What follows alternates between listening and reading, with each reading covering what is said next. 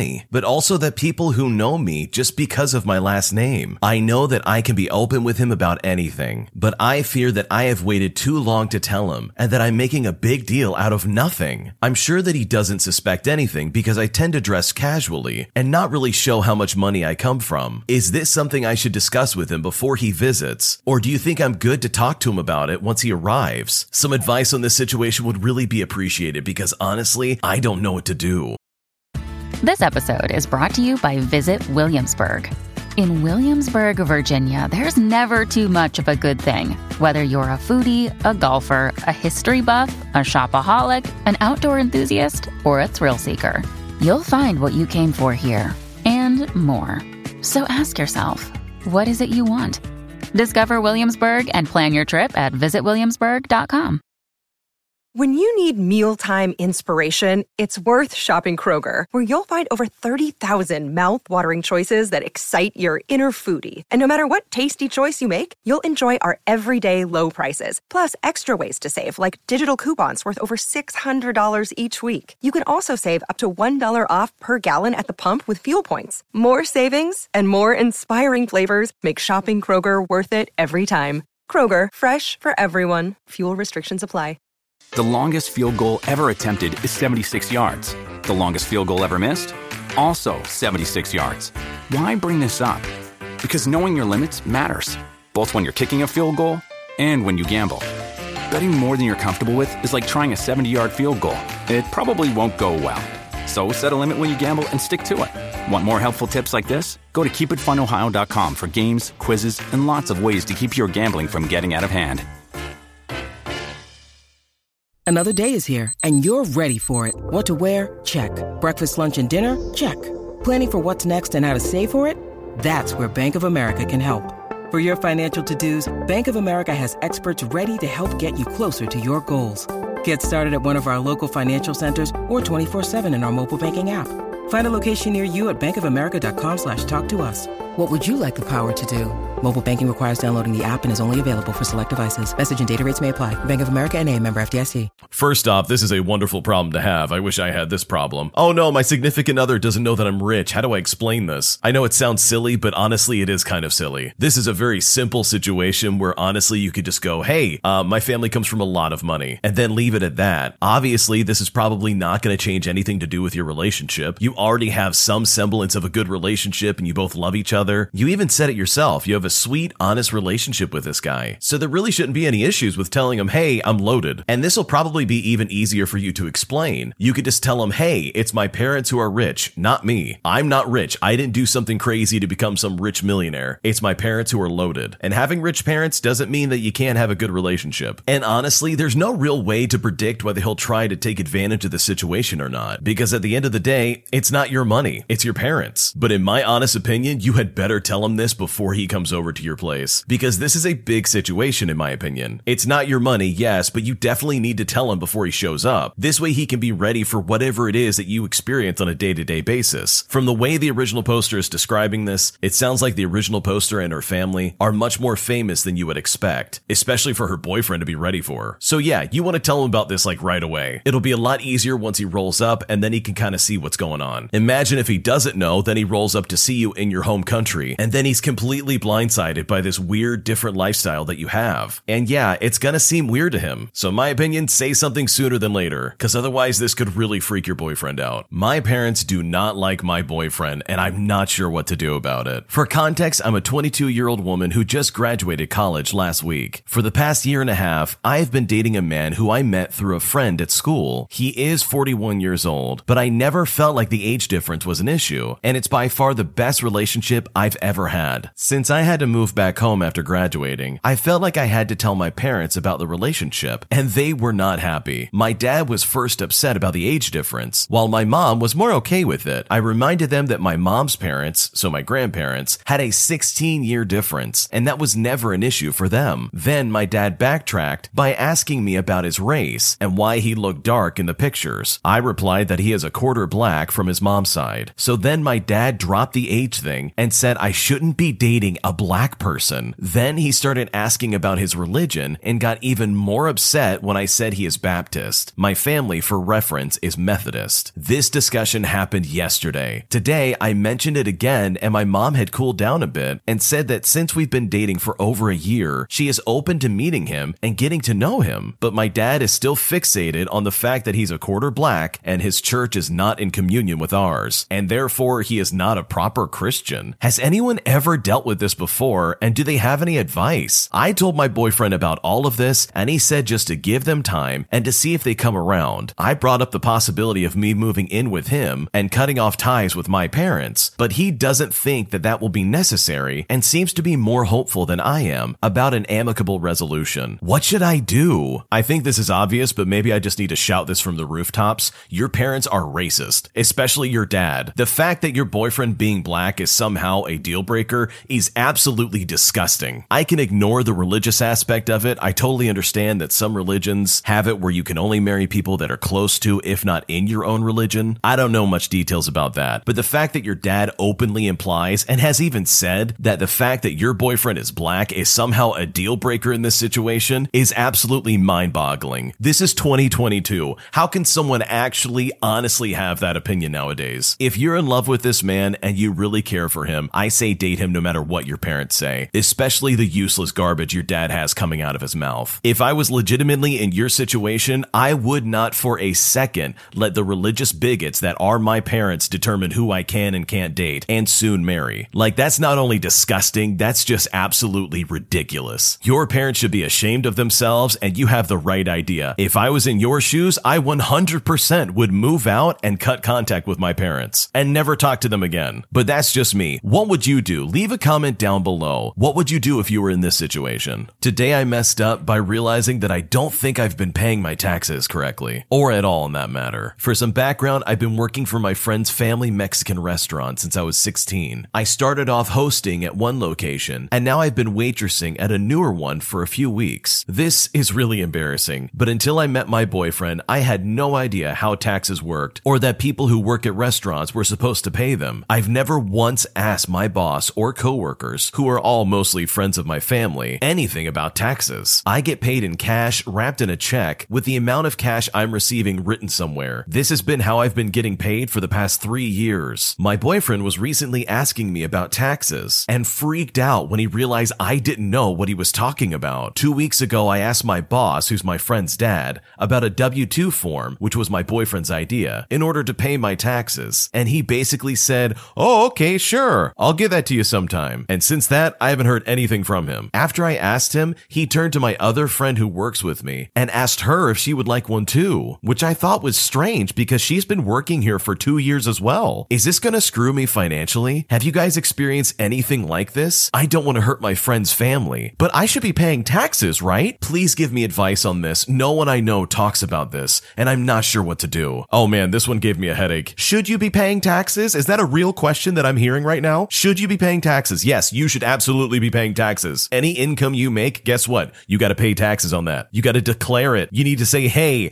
I made this money. Here you go." And then, of course, the government's going to be like, "Thank you." And then they take a little bit of it. But you have to declare money that you make, even if it's in cash. That's really important. But that's minor, in my opinion, compared to what you're actually dealing with. What you've been working under is a restaurant that has not wanted to employ you. That means that they just pay you money and that's it. You're not on their books. You're not on any kind of records. The fact that you had to go to them to get a W two form just so you could file your taxes correctly is insane to me. And your friend also was offered one, with the implication being that they're paying them under the table as well. That restaurant is probably saving so much money by doing it this way. I don't know the legality of that. That's none of my business. I have no clue what I'm talking about in that regard. But from my perspective, that is super sketchy. I don't know the details of the kind of restaurant you're working at or anything along those lines. But to answer your question, yeah, you need to pay taxes. But you're also really young from the sounds of it, so I wouldn't worry about it too much. This would be a lot different if you were older and you were making money and you weren't declaring it. But the biggest lesson here is pay your taxes. File it completely and correctly and accurately, and you'll be just fine. Thanks for watching. When you subscribe, make sure to hit the bell to turn on notifications. To finish listening to all the stories, use the playlist at the top of the description. And the next time you live stream, use the Cream of the Crop music. Search Cream of the Stream on Spotify or whatever platform you use for copyright-free music to use for your next stream.